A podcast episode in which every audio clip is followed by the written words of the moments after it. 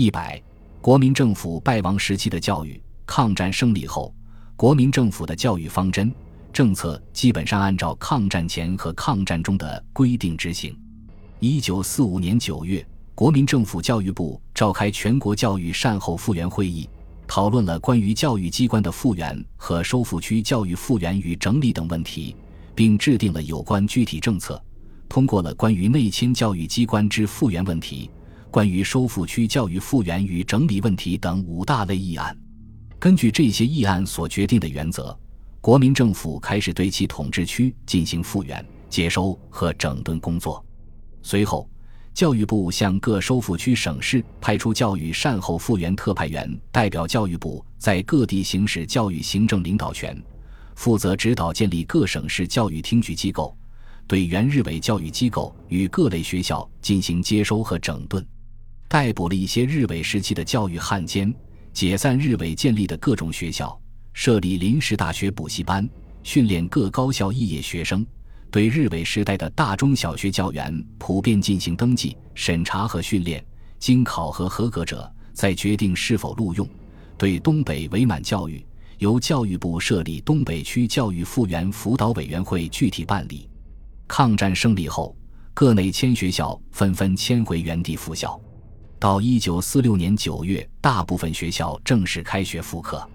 一些学校如中央公校、阜成学院、正阳学院、成华大学等，仍留在西南或西北续办。国立中学交各省办理，战区学生遣送回乡。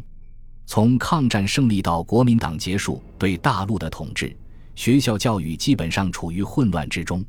第一，在初等教育方面，仍然实施国民教育制度，并在全国普遍推行。同时，为了适应新形势的需要，修订了小学课程标准，制定了国民学校及中兴国民学校规则，进行小学教员总登记，颁布国民学校教职员任用、待遇、进修保障办法等。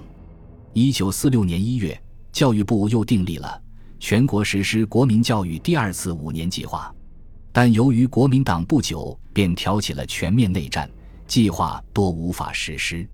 第二，在中等教育方面，中学复原接收后，学校数量增加，中等教育有了较大的发展。中等职业教育在战后实业建设对初级和中级技术人才需要的刺激下，数量有所增长，但这个发展是极短暂的。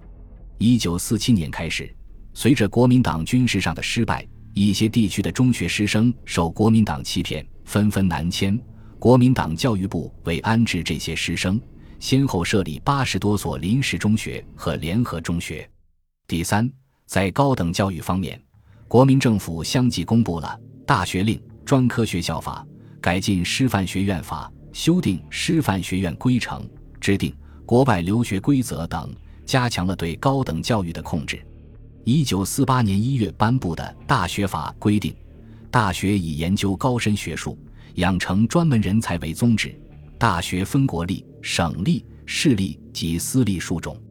其设立、变更及停办均需教育部核准。大学分文、理、法、医、农、工、商等学院，师范学院由国家单独设立，凡具备3学院者方可称大学。